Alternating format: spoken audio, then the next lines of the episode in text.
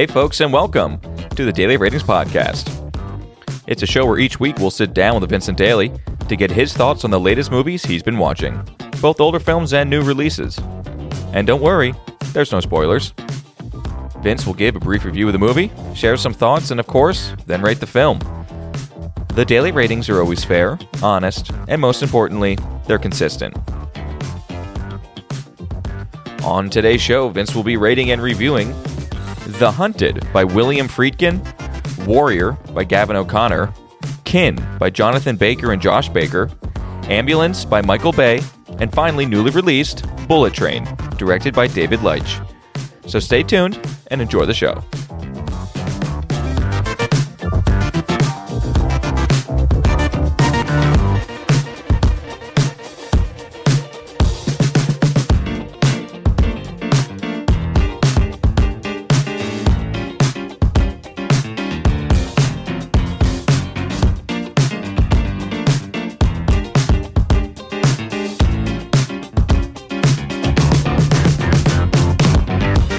Vincent Daly, how's it going, buddy? Tommy, how's it going? Uh, it's going well for me. We had a we had a week off and we released a special there. But uh, how's your movie watching been going? yeah, so I was on the road this week, and uh, that kind of was a little bit of a juggling act in itself to watch movies, but it kind of kind of bred uh, my own idea of movies on the road. You know, something that you maybe catch on TV, something that you maybe is a little bit mindless. Okay, just kind of sit in an airplane too, something like that. yeah, yeah. So movies on the road is kind of the theme this week, and uh, of course, excited to talk about Bullet Train, which is. Uh, of course, it's got your boy. It's got yeah, everyone's boy, everyone's boy is Brad Pitt. I don't know if I can claim Brad Pitt all by Right, himself. Right. I'm excited for Bullet Train. I hope, uh, yeah, I want it to be good. And Sure. I want to see it. I want to see it. So I hope it's good. But first, okay, so I kind of like that kind of on the road movies Mm-hmm. for easy watchers, kind of action packed guys. You're right. Right. We're starting back in 2003. Uh, this is The Hunted by William Friedkin, and I had always remembered this was a good film, yeah. But I'm not sure. If I'm not sure if it's right though. It's got a lot of critical flack on it, actually, and uh, I was surprised uh, because you know Friedkin is is definitely a top director for me. Uh, I'm always looking to tackle more, and despite you know some critical hate on this one, uh, I was willing to give it a chance. Uh, you know, for really a great director. Good cast too. Yeah, you yeah. got Tommy Lee Jones and um and and Benicio. So Absolutely, absolutely. Uh, and actually, Benicio is introduced as kind of a, uh black ops assassin, uh, off the record and and jaded towards the terrible things he was deployed for. Um, honestly, the the premise of this movie reminds me of a lot out there, uh, and maybe a little bit, of a theme this week as well. Pretty much every movie kind of reminded me of other movies, uh, which uh, you know is good and bad. You know, it's what's comfortable, and if anything, that kind of adds to the on the road watch. You know, Yeah, I didn't yeah, want to be definitely. jumping through hoops for it. So his uh, his skills were originally honed by Tommy Lee Jones as uh, as a master tracker uh, and basically operated a program teaching uh, these killer skills they both utilize. Most notably, being able to create a knife design for optimal close quarters combat. This is very much in the vein of. I I don't say this as a slight to it, but wannabe Tom Clancy. Uh, this is Ah, definitely okay. focused on details of tracking and what blade is best for killing and, and, and those and those type of gritty military or paramilitary uh, details that Tom Clancy is known for. This is not a property of his, though. Right. So, And I that's the one that is the thing I remember about this film is I remember it was on like lists of okay great great fight battles or great knife fights in movies. Yes, yes. And I forgot how much was knife centric in the film. it really is a, a knife lovers movie.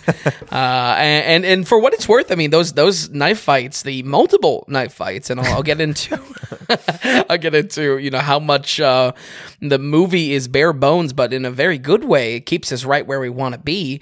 They're they're really bloody and uh, definitely a uh, an interesting interesting matchup seeing old Tommy Lee Jones going up against young Benicio del Toro. del Toro, but uh, uh, it, it is good. It, the movie definitely gives you what you want. Uh, I would say uh, this this style, though, uh, it is shown directly in that military babble of the script. The focus on you know tracking patterns and and certain types of shoes and efficiency of blade styles. I mean, I would in a way, call it maybe a, a, touch cookie cutter. And I think this is driven home because the, the story doesn't really have much more than the chase of Tommy Lee Jones being brought in as the master to hunt down his student. Okay, um, sure it is both good and a bad, and I would say maybe more leaning towards good because honestly, there's there's no fluff to this movie. Even when there comes a time to explain Benicio's motivations, maybe uh, elaborate on the connection between Tommy and Benicio as characters in this kind of master student relationship. The film gives us a little bit, but it's really not concerned with it. It's concerned with high stakes thriller action and having knife fights against in the other. chase. And the, that's yeah, awesome. Yeah, exactly. Uh, so may, maybe I think uh, I, I, make note of this because again, you look online, and even at the time, mm-hmm. this film got a almost a surprise surprising amount of flack. Did it really? Uh, yeah. I always yeah. thought I always thought it was a good movie. I don't know. Right, right. And uh, if anything, this was I, I I think a theme this week was seeing something and and maybe doing some preliminary research and seeing it was bad and almost getting excited to be like, all right, can I be a contrarian? Can I can I say this is a good movie or anything like that? Um, and uh, I, I mean, I definitely see where uh, hardcore critics couldn't look at this and say, "Oh, I mean, the story is nothing." You know what I mean? It's right, it's, it's right. wannabe, it's wannabe Rambo, it's wannabe First Blood. But at the same time, there was a certain focus that this film had that was refreshing where so much uh, in the modern landscape is their fluff they're adding in a either comedic right, spin right. you know uh, they, they, it really was refreshing for yeah it's only reason. an hour and 34 too so that's good that it's oh, like yeah. you're in your seat and that's you just go and you know how much i've been appreciating that hour and 30 you know mark oh know? absolutely it's a compounding effect so uh, I, have been enjoying that what uh, so what were some of these films you know some other films that came to mind were any of them like oddly enough the fugitive with, with tommy lee jones and constantly just on the chase or? yeah yeah definitely there just just with the nature of soldier jaded towards the things he had to do uh, it is very much uh, first blood um, uh, okay, of the right. rambo yeah. series and especially that you know Benicio is kind of set into the wild uh, and is running away from his pursuers. Right, you know, right. That type of jungle mixed with you know almost, almost predator action to it. Uh, that that's what was coming that's to cool. mind. That's I mean, yeah, and I think this film again, whether you want to knock it or not for its wannabe Tom Clancy detailed orientedness, right? It has a it has a cool amount of detail. You, you yeah, I was gonna say traps, that bad. Yeah, yeah, traps. mean, you know, shoes. I, I think again, that's gonna some people are not going to see that and get any kind of kind of enjoyment out of it. I think I was enjoying it because again, it set up the focus that this is about the thriller action, mm-hmm. not necessarily oh what is the poetic uh, father son relationship between Benicio and Tommy. Right, you know what right. I mean? Oh yeah. I have to say, totally a movie you would watch with your dad in an afternoon. I mean, this is like a you know a USA watch or something. Uh, the story here isn't super deep uh, and instead, you know, again, like I've said multiple times, set up on that chase and focused on on high suspense. I have to say, one aspect I loved was how much Tommy and Benicio are pitted against each other.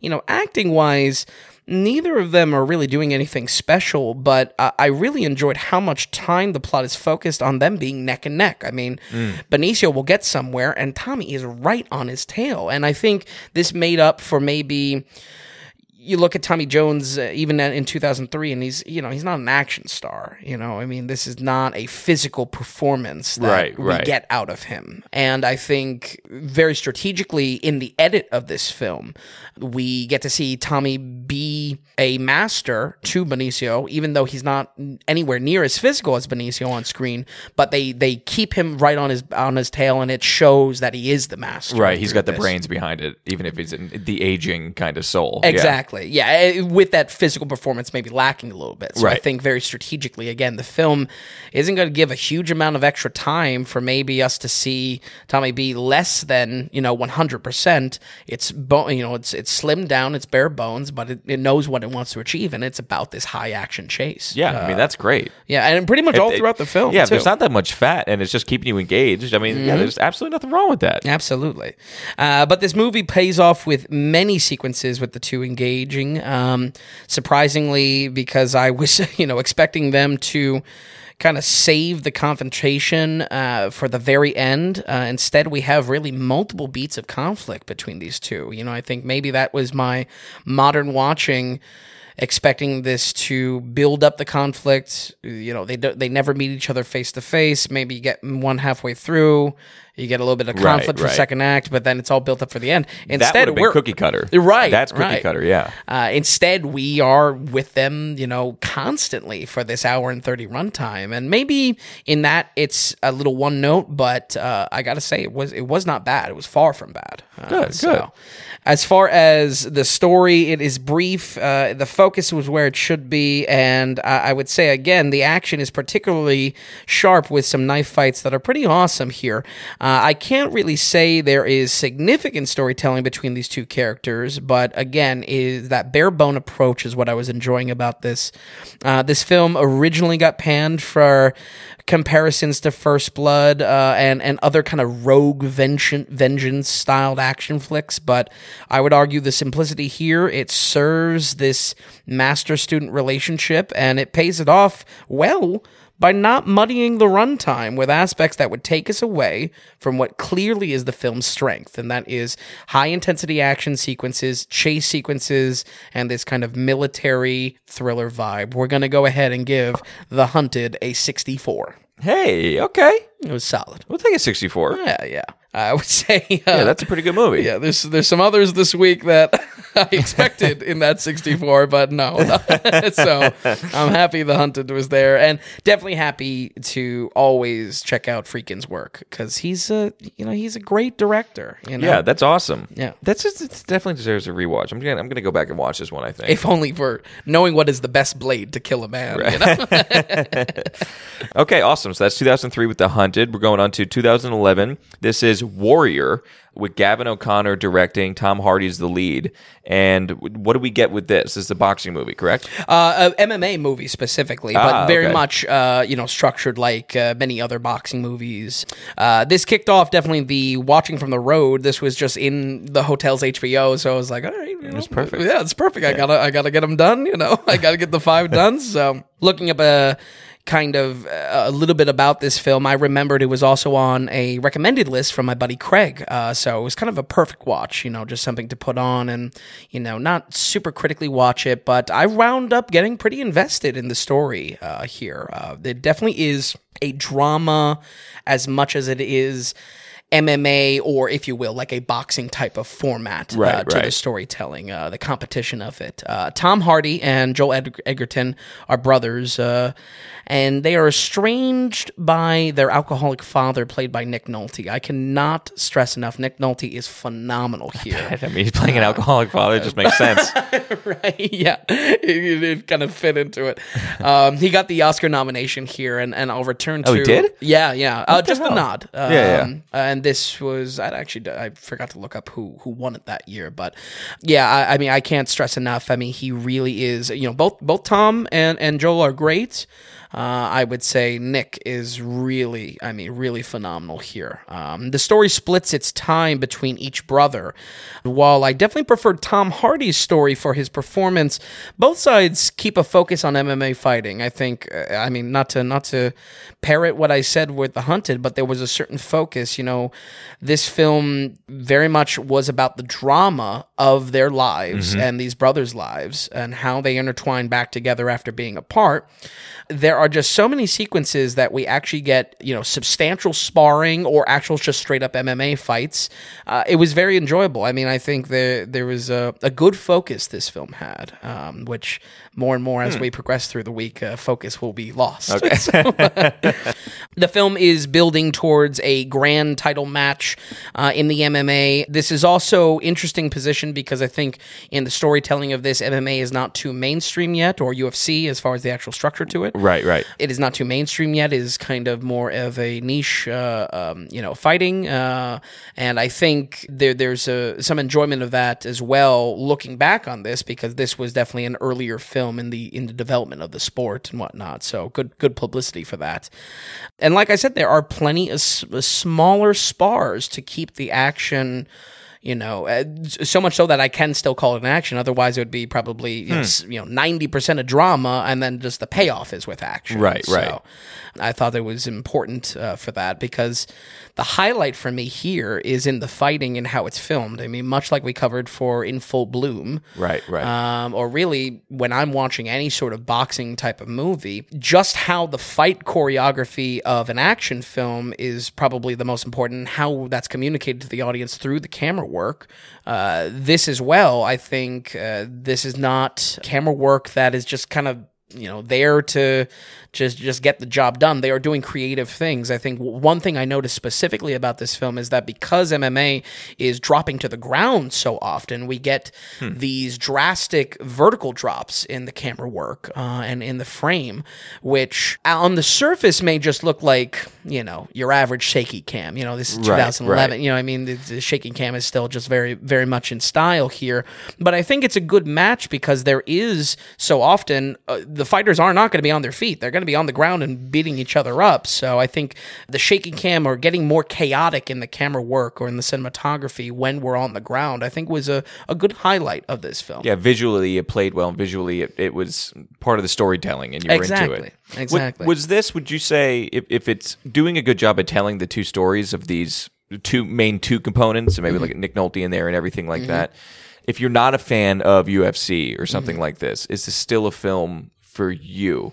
Is it, is it still you know? Does it still have the drama and the storytelling there? Absolutely. Yeah. Yeah. I, I would say, if anything, this is for a very wide array of audience members. Joel's side is, again, a little bit more uh, uh, predictable. My preference was definitely Tom Hardy's side, just for the sadness that was attached to it. But uh, you know, he has a family. He's driven kind of into this because he needs he needs uh, you know help financially as well. He's he's running out of options. Uh, similarly, on both sides, you have the the through line of Nick Nolte as their father and their alcoholism and what Right. drove them apart originally. You know, and that's that's that's excellent to unpack. And I would say, really, when we're not in the ring, the film's tone is sad and reflective. Um, not to you know over compare uh, in, in my description of this, but it really is off the back of 2008's The Wrestler. It really had that same type of approach that when we're not in the ring, we're really getting very emotionally intimate with our characters. Uh, it's not just all about in a Rocky way where it's about the competition and the training. Yeah, it's so true. you know, there's more of emotional depth in that time away from the ring. I think I like that, and it's weird this period where yeah, you, we do have the Mickey Rourke one. There's a few that came out, kind of. There's something. Mm-hmm. Yeah. There's something that people are able to do these boxing movies where they're hitting on that the dramatic and really the characters more, where it's for anyone. I mean, even if you go back to Million Dollar Baby or something like that. Mm-hmm. Sure, I mean, sure. Mm-hmm. It's it's it's, that's it's good to hear that you don't have to be really into the sport or know anything about it. Really, Mm-hmm. there, there's so much more there for you. And I think the peak for me is always going to be Raging Bull, where just how simply it is fighting in the ring, fighting outside of the ring. You know, I mean, Yeah. the fight comes home. You know, I'm not. I'm not saying that that story can't be repeated uh, or can't be improvised upon, but uh, I think that's where on the Joel uh, on Joel's side, as far as that performance there uh, and the storyline there, that's where I felt there was maybe some more generic aspects, and that's where I was enjoying Tom Hardy's side, where he is. Uh, there, there's kind of a mystery to why he is not a active uh, service member in the army. There's also the ongoing mystery of his relationship with the father, which is a little bit less clear cut, uh, involving their mother. Uh, and I think there's there's a lot good to unpack there that breaks the mold of just another boxing fighting story. You know right, what I another mean? Rocky. I think Rocky was a great. Exactly. Yeah, definitely. I think uh, really, as far as the performances here, like I said, Nick Nolte is stellar. Uh, I think uh, a well deserved for the Oscar nomination, and uh, there's just so much depth that he brings into wanting to make up for the sins of his past. Um, I, I there, there was really some enjoyment there, and honestly, I mean. I can't really say I'm a huge Nick Nolte fan. You know, I mean, I don't really have anything even off the top of my head that I'm like, oh yeah, you got to see him in this. But this Right. might be that, and uh, I, I think that's great. You know, that was very enjoyable to watch him in it. And you can say, you know, wh- what really depth is there bringing to you know alcoholic father? But I'm telling you, you know, he brings a lot to the performance, specifically in the stage of recovery that he's in. Right. Uh, and again, how this interplays and almost is never even given a straight answer for of what specifically was done to drive these brothers apart. You know, I mean, it's almost left to the imagination to the very end, which is great. You know, yeah, I like that. it's not holding your hand. It's not, you know, we're not getting a flashback uh, of of what exactly happened. you Right. know? Mm-hmm. That's actually I, I like the sound of that. It's just straight through a dialogue and what's going on in present day, and you're just picking up the pieces, kind of, And- where and- this family's at, really. Absolutely. Yeah. And the storytelling is told through his response of how much he's apologizing. And, and meanwhile, you're wondering, well, what the hell did he do you know, to right. apologize so much? So I, I really do think it's, you know, that that's that tale of alcoholism and the the ripple effect uh, it produced in the brothers' lives. I mean, that was really the cornerstone uh, of why I think the drama worked here. So I should also say again that Edgerton's side, uh, Joel's side, is is not bad. Again, my my approach to it is just that it's just a touch generic. It feels like the drama around financial problems. You know, it just it just feels like we need a reason to get him in the ring, and no less get him in the ring with having these fam- familial problems with his brother as well. Okay. you know, both competing in the same industry or, or competing in the same competitions. You kind of wonder why are they not linking up? Why are they not, you know, uh, sharing moments together? And it, it feels, I don't know, it feels uh, a little bit disconnected when it comes to Edgerton's side, where Tom Hardy's side, I did not see that as a problem. What was the what was kind of the percentage of time on screen between those two? Did Tom Hardy kind of get more of a light shed on him? I would say it's a good 50-50. Really? Uh, yeah, yeah, surprising. surprisingly Yeah. so. Uh, I mean, maybe you know, you you could say Edgerton is the the more morally good character between the two. So there's maybe a, a leaning the story has with that. But it really was a 50-50. I mean, this is a story for brothers uh, and, and and about brothers and and uses that well in in how brothers fight uh, and obviously it's about fighting. So Yeah. I think there was a good fall through in a lot of ways. I think this is a solid movie, though. Uh, maybe not in the heights of something like we covered not too long ago, uh, like in Full Bloom, where I was just in love with the visual artistry there. yeah, that was a specialty. That really came out of nowhere. yeah, yeah, But by no means uh, is this a, a bad movie, and and like we covered uh, so much so far, you know, a very good story to bring that above, you know, bring it above just maybe something a little bit more cookie cutter, or maybe one of those imitators, like you said before, Right. Tom, you know, of, of the wrestler, you know, sad fighting movie, I guess is the is the subgenre.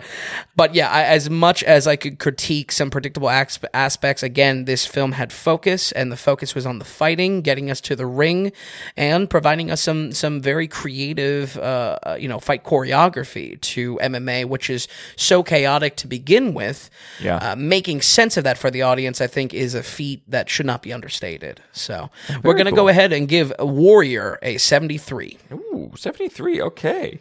Definitely one to check out for everyone. Yeah, absolutely. I thought it was a good watch. Yeah, okay, that kind of came out. Of the seventy three is very good, and I like that. I think I I don't know. I don't know what it is about these fighting movies, but I just think we've had a good string of these, Yeah, and I don't know is because there's so much sadness and like, I mean, the way you just have to fight to be so high up just to Mm-hmm. get anywhere in the sport. I don't know what it involves exactly, but Mm-hmm. that's great. That's that's fantastic. I forget what what we gave in full bloom. I think that cracked the eighties. If Oh, I'm is that right? Okay. Yes, Yeah, I think you're right. And I did. I mean, that on a on a whole different level, just because I mean, it was it, it had drama. It had you You know, love the way it was shot. Yeah, wonderful shot. I mean, there was just there was just artistry to to how it looked. You know, not to take a take the luster away from Warrior though. Sure, absolutely. Okay, so that's Warrior with a 73. Okay, we're going to move on to 2018. This film is called Kin. I, And you're like, wait, what is kin? You know, I have no, yeah, I have no idea what it is. So, what do we have here, and what? Why was it on your radar exactly? Why did this fit in with the travel movies? Sure, sure. Yeah, this was my second on the road watch, and and and Kidden was on one of my lists for some time because of very sleek sci-fi visuals, which I undoubtedly saw in a trailer Okay. and wrote quick down on a uh, on a list of mine. Um, in the time it was off my radar, though, it released to be a critical and commercial commercial failure. So I quickly, much like was the theme this week, I quickly saw this. I was like, all right, I'm, I'm excited to kind of call heads or tails on this. Yeah, you know, okay. and then give my give my two cents. into what it, happened with so- Ocean's 13? Right. You know, exactly. those are the best. That's when something like that exactly. happens. Vin the contrarian, you know, just just shaking things up. This movie was born from a short film called Bagman, uh, same director brothers uh, that did this, uh, and they haven't really done anything either uh, than this. Uh, and originally from Dust Studios, which is a indie sci-fi producer similar to something like Oats Studios, which we've talked about in the Ah, before. yes, Tom. okay. Uh, so much so that I believe when both were coming around, I sent you something from Dust, and you were like, "Wait, I, I don't know what this is." You know, we, we were talking about oats. That you sounds know. about right. Yeah, I- so almost so I I you know confused. So very too. small time, like low budget stuff. Yes, uh, sci-fi short films, um, definitely in the producer type of uh, studio role, and just giving uh, sci-fi short filmmakers a chance. Uh, these brothers were one of them with Bagman, and then this got big enough to be uh, transformed into kin. Okay. So, the story here is, uh, I mean, not to overcomplicate it, it is about a kid that finds a sci-fi space gun. And it is the coolest space gun I've ever seen in years. I mean, it's it, the design on this thing is like District Nine cool. Like you, Really? you want you want you know a uh, a replica of it. It's so awesome. what is mind boggling is the film does everything it can to run away from the fun premise of kid finds a sci-fi gun to shove this like moody family drama coming of age in your face, and it just does not work. Um, this also includes James Franco playing a cartel gangster hunting his kid and his brother. I could see that. Uh, once again, this is a story of brothers. The kid is much younger than than his uh, than his brother, and there's a little bit of a chase there. What's odd is that this film really takes such a downer tone. It's almost like drive in the sense that it's it's very it's it's unusually sad. It's unusually reflective almost so that it kind of hurts itself a little bit with this. Huh. uh, and this downer tone drama is such a poor match for kid has a fing cool alien gun premise that, that it, it, it just it takes halfway to the into the movie that there's even anything remotely interesting with this you know what i mean Yeah, so they didn't take it like kid finds cool space gun, and then we get into like, is that the only sci-fi that's in this film? uh yes Like and- it's just the shooting of the of the cool gun, and that's it. there is a slightly, um, you know, there there are right, yeah, sci-fi. you don't have to get into it. You have to get into it. Uh, I mean, there are sci-fi forces in the sense that someone is looking for this gun. You know, this gun got Oh, here okay, somewhere. okay. You know what I mean? So we have. You know, real world James Franco cartel. You know, Chasing leader. these two kids. exactly chasing older the two- brother. Sci-fi forces chasing younger brother. you Okay, know? all right. Uh, it's not good though. It's, It's it's just- an interesting premise. I mean, it sounds like it would be tough to make it into a good movie. yeah, uh, it's it's a shame because the the CGI, the the design, the visual design here is gorgeous. I mean, stunning. really? Yeah. But it is, uh, I mean, less than five percent of the film. It is, it is, it is really sprinklings of these sci-fi elements, and instead, I really can't call this too much of a sci-fi. It's, you know, it is uh, much more of this like downer, coming of age, uh, gritty family drama. Uh, like, just make cool scenes Yeah. with this gun, man. You're you looking for a bit I of a mean? thriller, right? Yeah, or, or just I don't I mean, just Something cool to use the the even just from a a, a, script uh, perspective. You know, the kid has the gun. For, eh, the amount of times that I said, "Well, maybe the gun will come into play here." You know, what I mean that he's carrying it with him, or nope, there's just nothing. You know, you know. Again, I, I can't stress enough when we get the the s- CGI, the the sharp looking design. Maybe the fidelity and the quality of it is because it was so so few. You know, they could really pump the quality you know their budget into these few couple things. I mean, there's a scene that is is is awesome with a portal, and I mean, it just looks so cool. But none of it is given a share of the screen time. It's like Terminator without Arnold doing anything, basically. Uh, it really is. I mean, everything wrong with this boils down to the family elements. Uh, a perfect example is there is this scene that they the, the brothers go into a strip club and the kids obviously un, underage for the strip club. Mm-hmm. It bounces back and forth between being a dark sad what are we doing here? I you you know better to raise me this way kind of thing to fun happy upbeat like oh the strippers are giving him soda and and you know we're, we're having a good time and he's teaching how to respect women. It's just it's so conflicted and none of it has to do with the cool space gun it's it's it's outrageous oh man uh, I was, I was, I was disappointed with It with doesn't it. seem like the movie has like I don't know how would you how would you put that in the words? It doesn't have clarity. It doesn't have proper narrative. I mean, uh, uh, c- confusion, lack of focus. Yeah, definitely yeah. confusion on what the hell we want. You know, almost what are we signing up for when we see this? You know, and maybe Yeah, maybe kin doesn't equate to spice, space gun, but you know, what I mean, I, I, man, uh, it's it's it was very frustrating. so would you put this as like sad drama with Yeah. sci-fi dressings? Uh, yeah, absolutely. It's like they made a sad drama out of like one of those 90 movies like Star Kid or something where like the kid finds like a you know Okay. something, you know, like a, a something sci-fi that he's using or like Flight of the Navigator or something like that. It's it's like trying to be a fun 90s sci-fi romp for from a kid's perspective, but it's also very sad and very intense. And James Franco is, is like a full cartel member, so it's like very intense in weird ways, but it's also PG-13, you know. It's a mess. yeah, it's a mess. That's what it sounds like. Yeah, it, it's uh, also critically, it's got some very corny, stale acting, and I, I don't want to grill these these actors too much. Dennis The Quaid kid- is in it. I see. Uh, Dennis Quaid was bad. Was he? Yeah. poor guy. I just want to be good. Uh, yeah, you know, uh, Franco maybe passable. His brother, though, I mean, uh, the lines just come off like, man, he's he's. It's like it's it's first round of acting, and and, and granted, you know, I I, I want to maybe clock this criticism back because these are st- you know these not our student filmmakers, but these are these are um you know new filmmakers. You know, they they hit it big with a with an interesting short film. They got a chance at cracking into this, and blew it. well, They blew it. Blew it. They made it. Made a bad picture. Yeah, it, it's just I don't know. It, the what highlights the the crappy family drama is worse acting, and again, it's just like, man, how do you not understand? We want to see the space gun. You know what I mean? It just really boils down to that.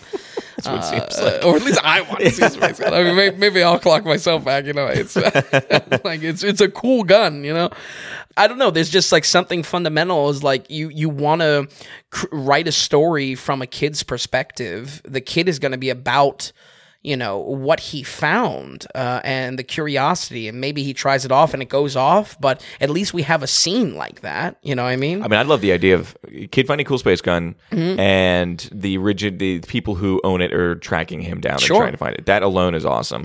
uh, if anything there was oh, go ahead, go ahead. Sorry, it's, it's reminding me of what the hell is that movie called? The Watch.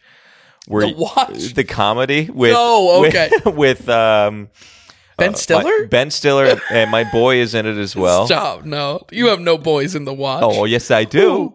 Vince Vaughn. Vince Vaughn. Yeah. Oh, he is in the watch. Yeah, him and then uh and super bad kid that I can't remember. I can't remember his name and he was named today. Who, who was super Uh, Jonah Hill. Yes. Is Jonah Hill in the watch? Yes. Okay. And then they got a black guy that no one knows to be the black guy in the film. right, token token black guy. But that's like found an object, and then like it's actually I think it's actually like a decent movie. It's a kind of a funny comedy.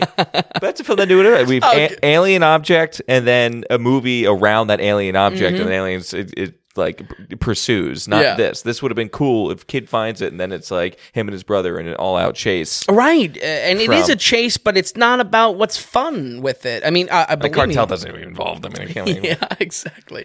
I mean, listen, I will. I'm, I'm going to be listening back to this and, and turning over in my grave.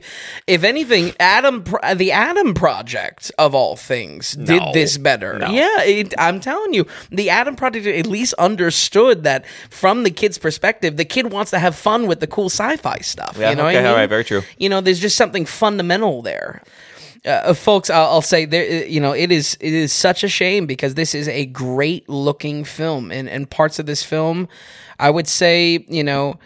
It, it is it is is just such a shame that they could not put the focus where it needed to be, and no less maybe take lessons from The Hunted and slim it down. You know what I mean? Slim it down Yeah. to an hour and thirty. Uh, and uh, actually, I don't know the runtime on It's an hour forty two. Okay, so they did slow it down. slow it down back to that short film. You know? That's so true. and again, I you know I can't stress enough uh, if you know this this somehow gets to the ears of these director brothers. Uh, I mean, believe me, I, I I love the vision. I love the visual design of of what is put on screen, but. Uh, you know, I, I wanted to to like this. You know, this movie found its way back to my eyes after being on a list that I wrote down on a random note from 2018. So, you know, I'm, I, if anything, I was a contrarian and wanting to say I love this movie, but it absolutely just fails to understand why would anyone watch this in the first place? What is really just the elevator pitch, getting people in the seats or clicking and, and watching it, you know, on the road, you know, it's Yeah, yeah. hotels.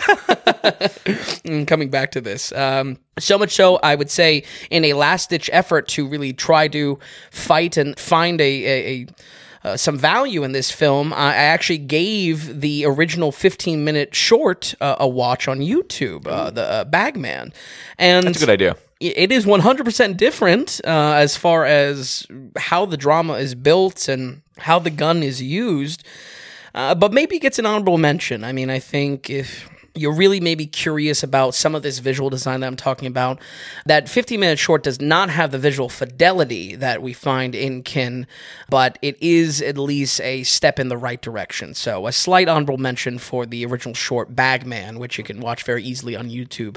Otherwise, I would say don't bother with this one. We're going to go ahead and give Kin a 34. Okay, that's what I like to see. Tom's out for blood. 34. I love it. That's why I never heard of the movie before. Right.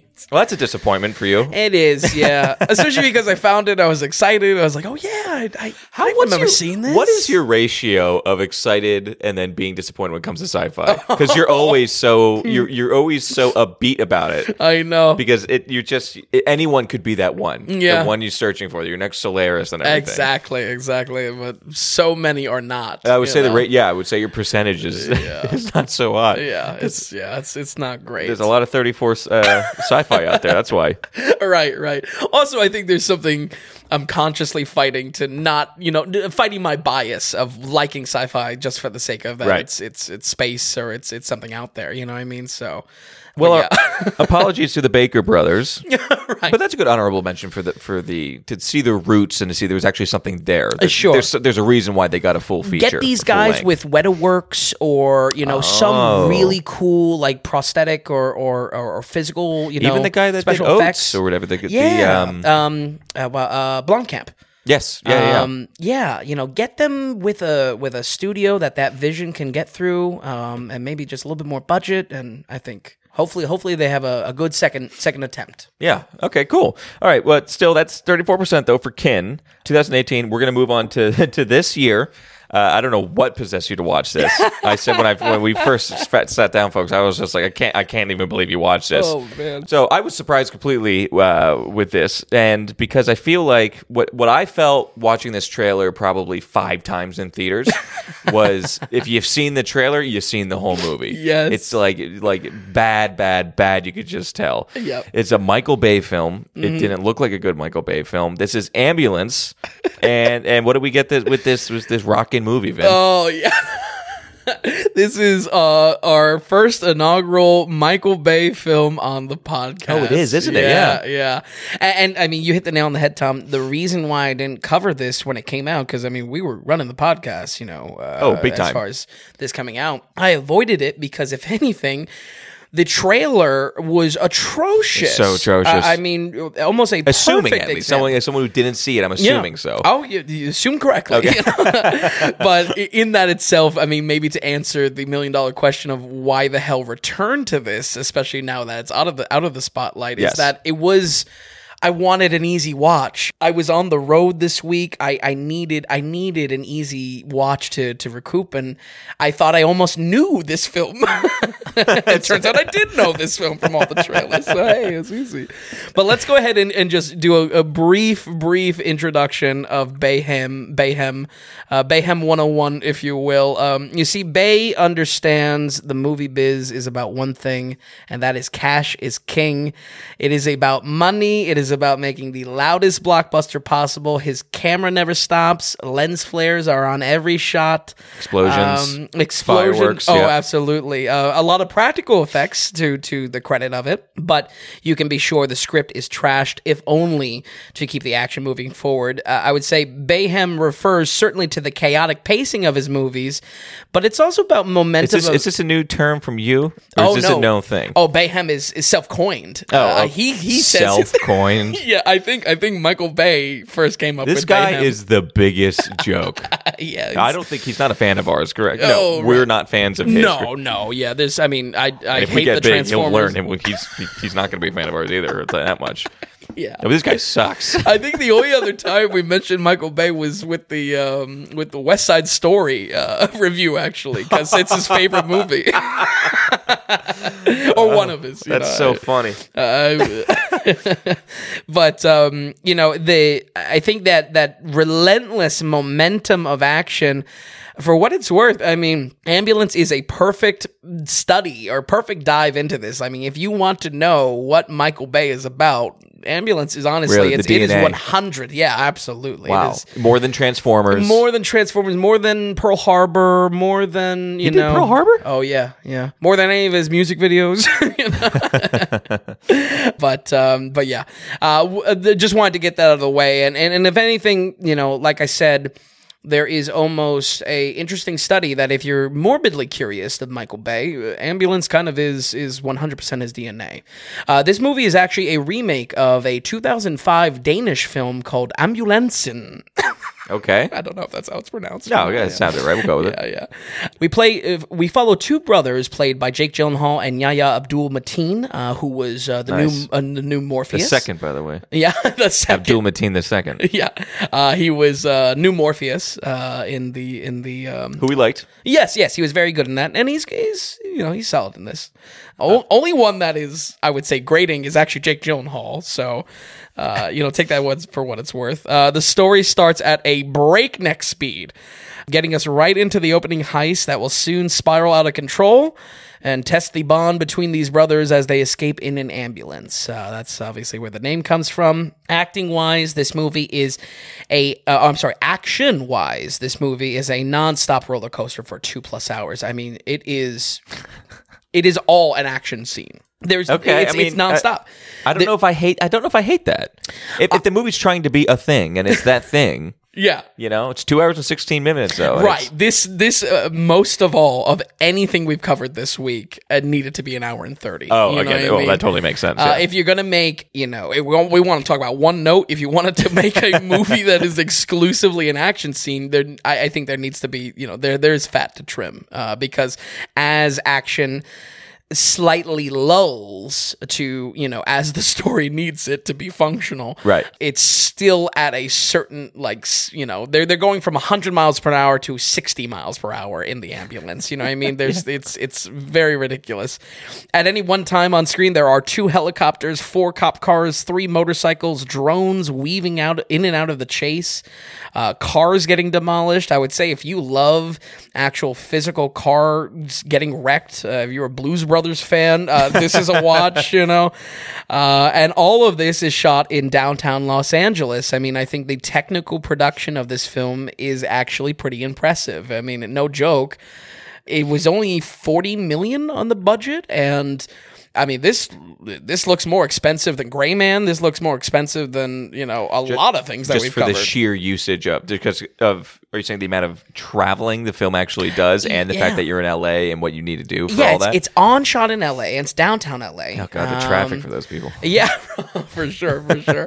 uh, it's just the amount of car wrecks. Um, you know, obviously, I'm imagining he's using some CGI, but as far as like the physical destruction, the bayhem, Yeah. it like it looks real. Like there's definitely these are gasoline explosions. These are them breaking through concrete That's uh, barriers. hey, props to the practical effects. Yeah, which also may go to show that practical effects are cheaper and better to go to than CGI like the Gray Man did. You know, you got a good point there. You got a Gray- good Gray point. Man because too- Gray Man had those action sequences that there was all CGI. Yeah, and know? reportedly two hundred million. You know, you- uh, Start- Michael Bay knows how to make a wow, movie. we're starting to be fans. Starting to be fans. By the way, what you saying it's forty million it was to make I think forty million, uh, and then obviously not- worldwide? yeah, you know the total mo- uh, money it brought in? Yeah, what it brought in I don't know. under fifty-two million. Ooh, bang. It made twenty-two million in America. I That's think it. that's also why we slightly didn't cover it too, because it wasn't like we no weren't one seeing was it. no one was talking about it.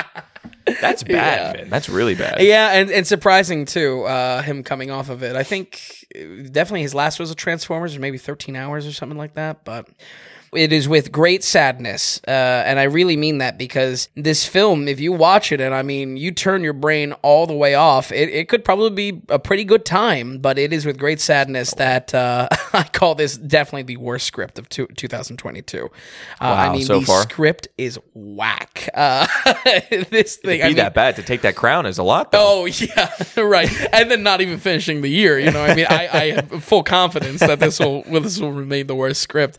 Every single line is either screamed at you, um, or or there to manipulate some fake emotion. Like we will go from Jake Gyllen- Gyllenhaal screaming at the top of your lung of- of his lungs as this ambulance is going hundred miles per hour, and then. Yahya's phone will ring, and then you know, uh, someone will say, "Oh, is that your wife calling?" And it's just like, no, I don't feel for this man who just destroyed like thirty cop cars. You know, there's there's no emotion here, and I would say worst of all, it's it's jam packed with just straight up cringy comedy. Uh, I don't like using the word cringy, but it's so inappropriately placed. there shouldn't be any comedy. In this. Yeah, a- and it's almost you know the lulls in the action are to fit in comedy uh, of all things. Uh, it it is unreal. Uh, an example of this is that they are again, it's they're going a little bit slower in the ambulance. It's only like sixty miles an hour. and to calm down, they both put in uh, an earbud and they start singing "Sailing" to to calm down, like "Sailing takes me away." Like it's so out of place. and, and then they take the earbuds out and like there's And they were just sniper fire on the you know the helicopters are flying under the. It, it is nuts. It is nuts. And believe me, I was laughing a lot at this, folks. It was all at the film, very strictly Yeah, at the because it's not supposed to be a comedy. it's not billed as a comedy at all. No, no. I mean, it's uh, yeah. I mean, it's it's a comedy in the sense that every film is in the wake of Marvel kitsch, you know, and Marvel, you know, jokiness to it. But there really was some Deadpoolish type of comedy here uh, in the way that jokes were layered Okay. and references were made references even to michael bay movies which i think was was it's not particularly tasteless you not know? good. yeah, like particularly a failure uh, for that. But I, I can't, I can't stand that. I, I can't stress enough though. I mean, this movie has really solid action. I mean, and maybe even like great action. Um, I- it's it's. I was so Oh, conflicted. I was so con- he's gearing up, folks. He doesn't know what's gonna come out of my mouth.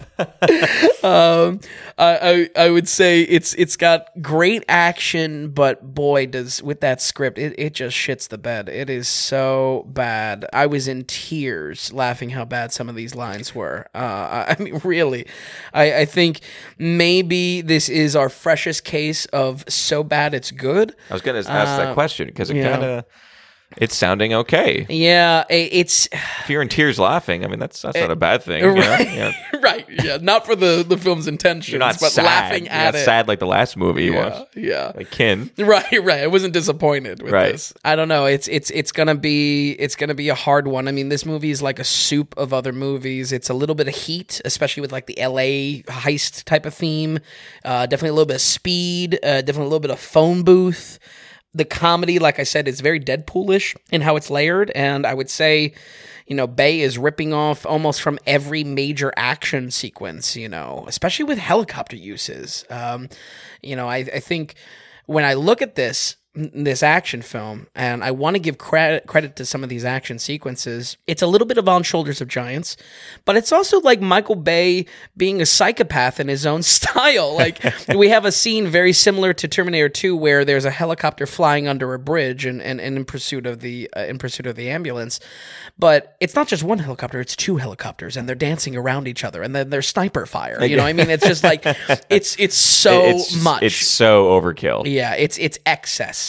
I would say all of it kind of makes for a wonderful mess of a film. By no means can I give this film a good rating for how horrific the script is. Okay. But it is not a terrible time and might be a guilty pleasure watch for a lot of audiences for how outrageous it is. And I think so bad it's good, guilty pleasure, these are kind of on a little bit of an island for the ratings. But for now, we're going to go ahead and give Ambulance a 48.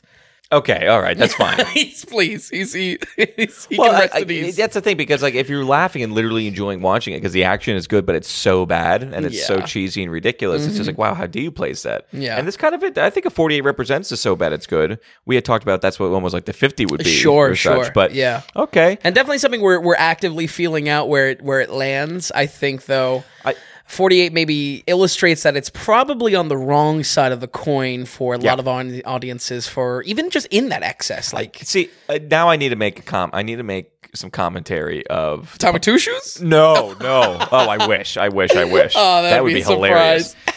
no, I, I, have to make commentary on just like the public at large Uh-huh. and moviegoers. well, you know my theory of how Marvel broke broke broke cinema broke cinema and good cinema and what Sure. you know what I mean because it's so much of it and so many of them Mm-hmm. over a long period of time where we think that's good movie now. Um, this has an 88 audience score. Oh, And right, that's bad. That's I- pathetic. yeah well i, And I, I know- would say pathetic I know. I, mean people can like whatever they want Okay, you know pathetic was wrong. You're right, but wrong You're right. because I agree. I didn't. I, I I know for a fact your 48 is correct. Right, right. you know what I mean. I know I'm not going to watch this movie and come away with an 88. But it's like, what's going on that somebody would would people? pe- That's what people think. i think that's that's where guilty pleasure is is really you know okay, it's, it's, fun. to It's like a it. fun 88. yeah it, it's very much um Again, uh, it's not a comedy. Fast and Furious in kind of a similar thing. That's just so Okay. outrageous. You know what I mean? Okay. And I mean, I don't know. I, I definitely get what you mean. You know, why do these so many of these films have a place in our kind of our, the latest Spider-Man. landscape? You know, that don't deserve to be in there. right? And I think, oh, by the way, I think the people, our producers and listeners, Mm-hmm. understand sure, where we're coming from, and I think they agree with us. sure, sure. Yeah, but I, I, But 88 percent yeah. for over a thousand audience members who Oh, rated really? it. Mm. Really? Yeah. I think Well- they're the only thousand who saw the thea- who saw the movie. anyway, I just wanted, anyway, I think your 48 is appropriate, Yeah. and I will happily watch this and laugh and give it a 48 as well. Oh, for sure. This is this is probably the the biggest boys watch we've had in a long time. So Since Cop Shop. Yeah, it's see, but Cop Shop was good. This is like a- whoa, whoa, whoa. Also, maybe take an Advil uh, pre going pre watching this film. You know, It's so Michael Bay. it, it is. Uh, yeah, and, and that's what goes back to the beginning of what we were talking about. I mean, this is Yeah, I don't hate that. fundamental Bayhem, uh, and and in that it itself. Again, that kind of played into north of 40 for the rating for me because I think there could be some morbid enjoyment out of out of watching this, knowing you were going to hate it. But also, I mean, Michael Bay is clearly a successful filmmaker. We need to. I think it's Werner Herzog that says it that we need to study what is coming at us. You know, in the in the in the public sphere. So if people are watching this, well. barely breaking even. Yeah, that's the debate. Uh, so maybe if some people are watching this, but he's clearly getting funding. But you if know. you're in a hotel room alone and you're just looking for an easy something, oh, the easiest ahead of and have a something. good time of this. Yeah, so much so that the trailer, I knew the whole thing. You know? Yeah, I mean, right, that trailer was atrocious. Oh, yeah. that is pathetic. I mean, you read my mind. It was a note I had. And, Is that right? yeah, and you opened it with it, and I think a lot of people probably felt the same. Maybe that played into people thinking they didn't have to see it. Yeah, we just saw the good. We're Yeah, gonna, we yeah. don't pay money, but we just saw it. uh, okay, all right, that's enough on that. That's 48 for ambulance. Am- Ambulance. Um, Ambulance. uh, thank you for that, Vin. We just want to remind folks here we are completely producer supported. So as we're young, as we're just getting started, if you could. Go to the donations tab at thedailyratings.com and put a monetary value of what you're getting out of this show and website for us. So, are, are you finding yourself that you're into movies more, checking out the website, listening to the podcast? Just put a dollar sign to it, and that's kind of how we how we do things here. We want to stay away from corporate advertising. We don't want to really deal with that or, or, or flood our site with advertising and everything like that. Or all of a sudden we'll be in a MeUndies ad, and it's, and it's just it's just not us. It's not what we want to do, and we think this is kind of going to be one route that people do for for podcasts. And we're not the first to do it but we're we're continuing the value for value model and that's what this is. And it's a real producer credit when you do give us money. You send us money we'll read your donation note and then you will be an official producer of the daily mm-hmm. ratings. Mm-hmm. You'll get a mention and shout out on the website and on the podcast and, and notes and everything like that. So that's kind of how we're operating here. If you don't have anything to donate or or you're not quite there yet or something like that hey again we're young. Please get the word out you know, Sure, as, we're, as we're getting this website up and running. We're starting to tell more and more people. and We're hoping you're doing the same. Like I said in previous weeks, we want to be a part of the conversation. So if you could help us get us in there, that's awesome. And that's producing as well. So, all right, with that, we're going to go to our last film here. This is our in theaters now. This is the one I was excited for because I, I, I think I want to see. I want to go see this in theaters. But we'll find out in 10 minutes if that's the case. uh, folks, this is the new Brad Pitt movie. This is Bullet Train. And I don't really know this director, I don't think, uh, David Leitch. I don't know how much he's done before, Ben. Yeah. Uh, but what do we have here? What kind of movie is this, and is it worth a watch? Uh, yeah, David Leitch is is now uh, directing a lot more, but he was a long-time stunt coordinator. Um, his most recents are Hobbs and Shaw, Atomic Blonde, and then also Deadpool Two. Uh, so that is So he's the- pretty big then. He's Oh, doing yeah, things. Yeah, And, and especially with how much time he has as a stunt coordinator, I would enjoy seeing more stunt coordinators go into directing because clearly they have the eye for That's what's pretty going to cool. be. Yeah, That's pretty exactly. cool, yeah. Yeah. So I mean, imagine if we had like Bruce Lee directing. You know, that'd be awesome. Yeah. You know, or uh, maybe a Jackie Chan. You know, what I mean, it's, I was going to say Chuck Norris. Come on, Chuck, get in the seat. Get in the seat. Uh, this movie introduced a larger world of contract killers and jams them all in one Japanese train to wrestle together on intertwining jobs and cross wires. Um, there is almost a who done it type of setup to this, which I thought was surprising. There really is um, a mystery that you unpack on this train in the midst of a lot of stylized killers, uh, a lot of names and, and, and code names, and they have their own intros. Very, very, um, very, very smoking aces. Almost feels like a transplant from an early 2000s type of action film. is uh, it very Bullet Train. stylized? Oh yeah, absolutely. I mean, as far as you know, uh, text on screen, flashbacks, um, kind of different sequences that are almost like commercials within the world, but kind of build the world around these contract killers. Yeah, sure. Uh, there, there's a lot to it there, and uh, all of this is wrapped up in a com- comedic action film. I would say, you know, once again,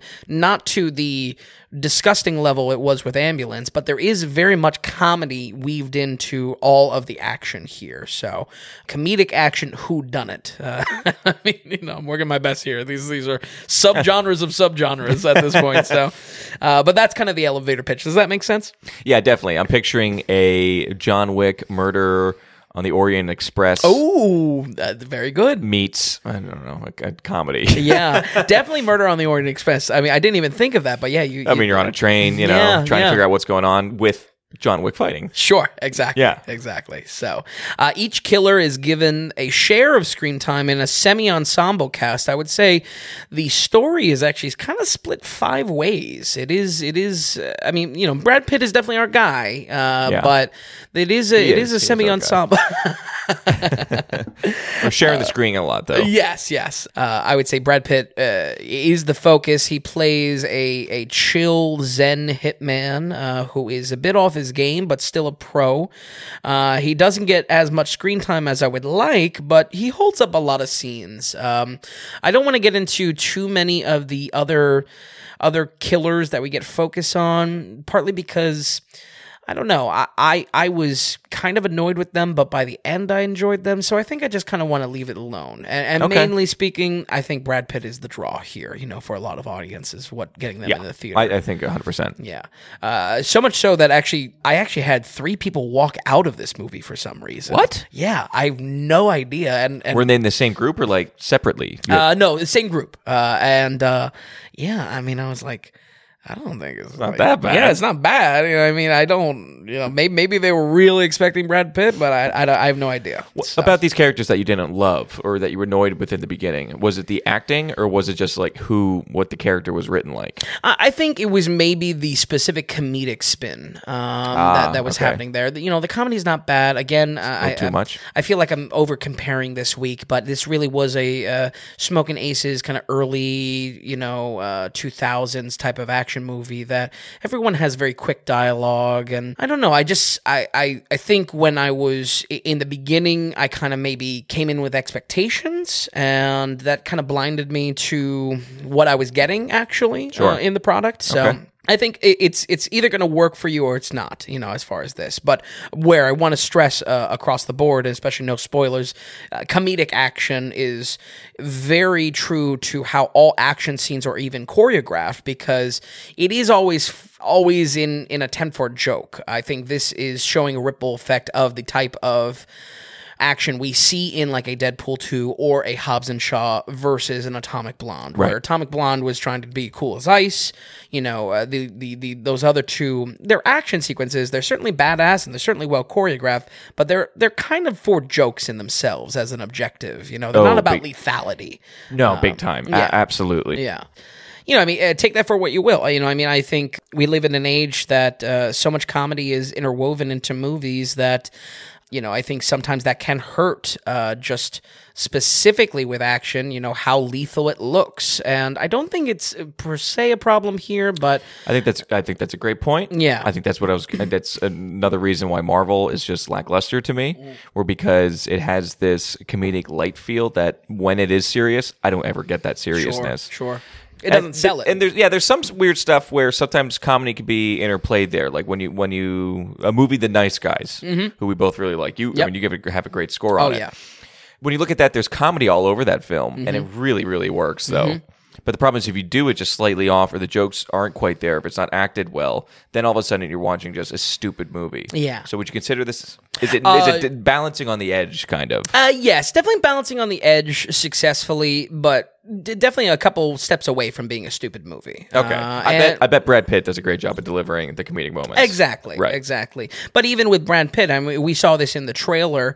You know, there's a moment where, uh, you know, a, a uh, train attendant kind of walks in and he buys a glass of water, Mm-hmm.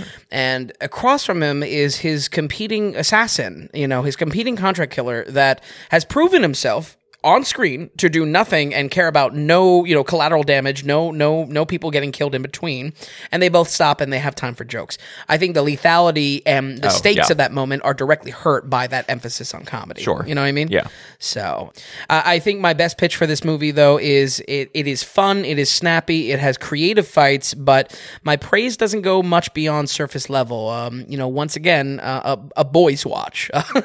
For sure. I mean this is this is the week of boys watches basically so what hurts the rating for this one is i think the writing plain and simple. You know unlike something like snowpiercer there's another comparison uh, where the simplicity of the train kind of improves the storytelling or has a momentum to the storytelling this movie is all over the place. There is a heavy heavy abundance of flashbacks and side scenes that certainly give some variety but i really think are just very poorly placed. It takes us away from the story way too often and way too often to the to the sense that we almost or at least i did it got put on the back burner the real stakes of what was there uh, That's not good. You're being pulled off the train way too often. Exactly. Yeah. A- And, as odd as it is to say, these flashbacks have action sequences of their own. Some are the best action sequences in the film.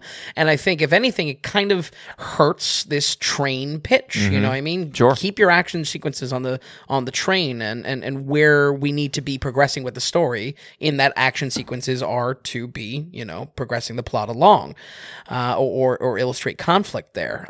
You know this this it's just way too often this this happens. The script has a real problem just staying in its own premise. And i would say also characters just talk in massive monologues that that that don't really hit too often. Um, some come off straight up annoying some come off unfunny Uh, I think with this again, I I was sold maybe on these characters by the end, but especially in the beginning, uh, it's either going to work for you, it's going, it's not going to work for you. So, Okay. uh, I think I was a little that- bit on the, the side of it not working. Yeah, but me. that's a good way to. I think for some people probably would love it. Sure, Some people probably would love it, especially that little bit more. Com- I mean, again, unlike ambulance, this is billed as a comedy, Right, or right. a part comedy at least.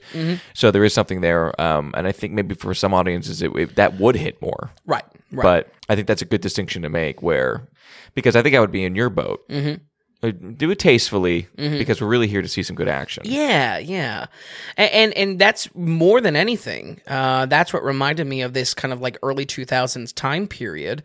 That this um, the way the characters talk, the way they introduced what they're about, what's their gimmick as a killer, what's the you know uh, what their uprooting was, who trained them. All of this is in blocks of monologue that are just dumped on us.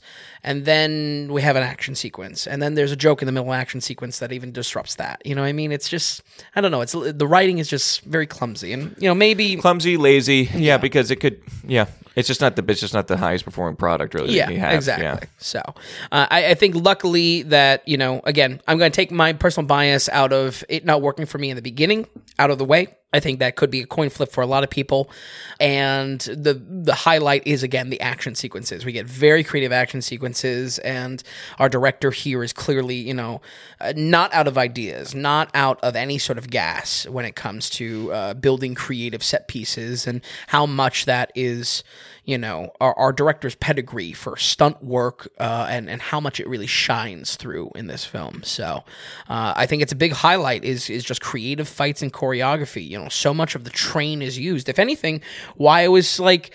You know, in my notes, I was saying, why are we not on the train more? Why are we constantly flashing back outside of the train? Is that the best fights are actually on the train? You know, uh, because they're worked in tight spaces. You know, they're they're working creatively with I, th- I like it. It's cool. yeah, it is. yeah. It's cool. Uh, you know, this Japanese bullet train has a has a uh, like an anime sponsored area, so we get to see you know fun, creative things with like mascot characters, and it's like, you know, I I, I really enjoyed the aspects that were using the train. Back to my comparison of you know where something like snowpiercer it's using the train almost in every aspect of how the story and the and the and the film is told. In just the same way this film had that but it was just constantly jumping out of Yeah. it you know what i mean uh, and, and, It's and- hurting itself, shooting itself in the foot with that. yeah, what's a shame is that it's you know that is the strong point to it. I just wanted more uh, of, of what it was about. Yeah. So, uh, surprisingly, the mystery, or like I said, the kind of who done it, uh, takes up more screen time uh, than I thought, and in ways more screen time than the action itself. Uh, I would say for ninety percent of this film, I was counting that as a negative, but by the end, I was actually surprised by the mystery, which is not something I get to feel with films. Watching five movies a week, you know, I'm very numb to films, if anything. So, uh, the the the fact that this film was able to surprise me a little bit uh, with some of the twists here, uh, I I think it went from a plainly negative mark to actually a positive one. So, I don't think That's a little surprise. yeah, yeah. I, I don't think um, the fact that this emphasis on mystery equal to action, if not maybe even a little bit heavier than action, is necessarily a bad thing. But the the fights are there. They are solid. They are packed with good looking slow motion and just rule of cool stuff. You know what I mean? Uh, from the names of the contract killers to how they're introduced to you know I mean this film has a a priority with just looking cool, being cool, and feeling cool, uh, which I think is uh, perfectly fine for what the film sets out to be, sets out to do. Uh, really, listen, I, I could chew into this uh, movie a lot more, but ultimately it would be to illustrate lackluster to above average rating. You know, I would say unlike Gray Man uh, that we covered uh, a couple weeks ago, where the action was plagued with generic aspects, Bullet Train is much more unique. But some of the struggles to rise above something similar that is just kind of action candy is definitely coming to mind. Uh, luckily, the film's style, I think, separates it enough, makes it unique enough. But I definitely was saying that, you know the action was was lacking substance, and uh, not that it had to be much more than that, uh, but I was hoping really to walk away with it, especially with this emphasis on mystery, that it would have came kind of resulted into something a little bit more special. Uh, not to say a bad film, not to say a great film either. We're gonna go ahead and give Bullet Train a 65. Okay, but 65, yeah, 65 is a pretty good score still. Yeah, yeah. I would be interested. I'm glad that has a lot of style to it because that's kind of what it seemed like. and with that, with Brad Pitt, with the fight sequences, Mm-hmm. I think I'd still be interested in going to see it. Yeah, yeah. I think it's definitely worth a watch. Yeah.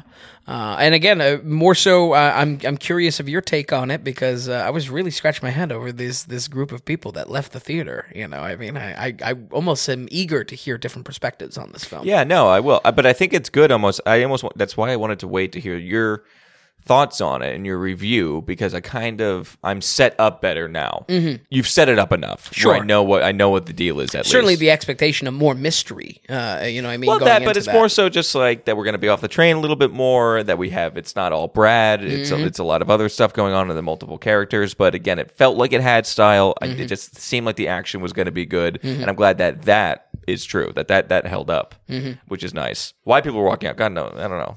yeah, I- I'll I watch. was I'll really- watch it and get back to you. Yeah, And yeah, I well, was- you have to tell me when they left too. When- Oh, sure, sure. um, but okay, Vin. All right, so we're looking at these scores. This is a very not you know kind of middle of the road. I mean, again, a 65 is a good. I don't know. 65 is a good movie. Yeah, yeah. And we've had 73 in there as well. I mean, looking at these, is there anything you want to add to this action-packed week or Uh, roll I mean, credits? It, was it was honestly enjoyable in the sense that I didn't have to use my weird. It brain was a too weird much. week almost. Yeah, oh, definitely a weird week. Yeah, I feel like all of these movies could be TV watches. Uh, they weren't all TV watches, but uh, I, I think that in itself, I was excited. And and if anything, like I said, I was when I saw in some of the pre-research to to form the review that these were bad scores. I really there was a genuine excitement to say, okay, I, I I get now to put my two cents into it and call heads or tails if it's really bad or not. More often than not, That's fine. I was kind of agreeing with the directions here.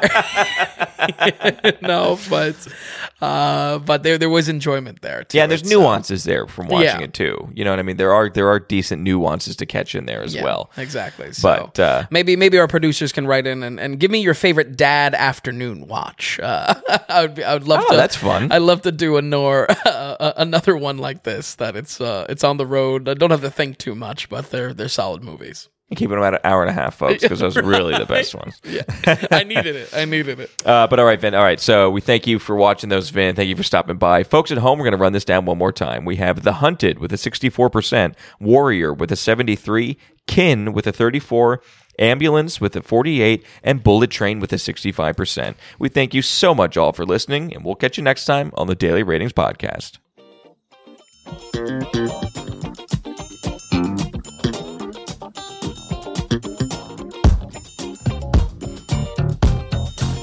You enjoyed the podcast, if you would, give us a good rating or tell a friend about us.